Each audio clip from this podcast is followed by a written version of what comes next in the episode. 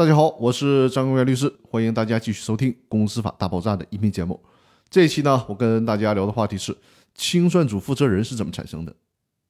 在公司清算过程当中，清算组类似于正常情况下的公司董事会，对外代表公司，对内呢执行公司的事务。只不过清算组执行的仅仅是与清算有关的事务。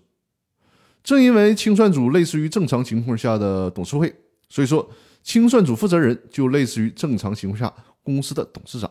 那么清算组的负责人是怎么产生的呢？第一种情况就是公司自行清算的时候，这个时候在有限责任公司当中，董事长的产生办法是由公司章程规定的。那么清算组负责人的产生，如果之前公司章程里面就有规定，那就按公司章程的规定来办；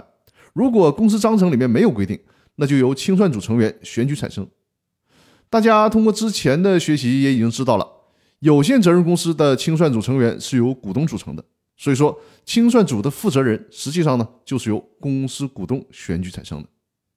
如果是国有独资公司，董事长应该由国有资产监督管理机构从董事会成员当中指定，因此呢清算组负责人也是由国有资产监督管理机构从清算组成员当中指定。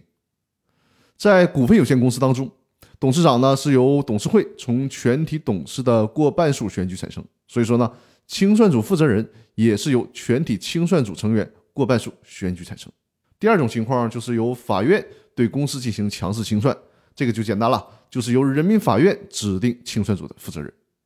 那好，今天的分享就到这里了，感谢大家的收听。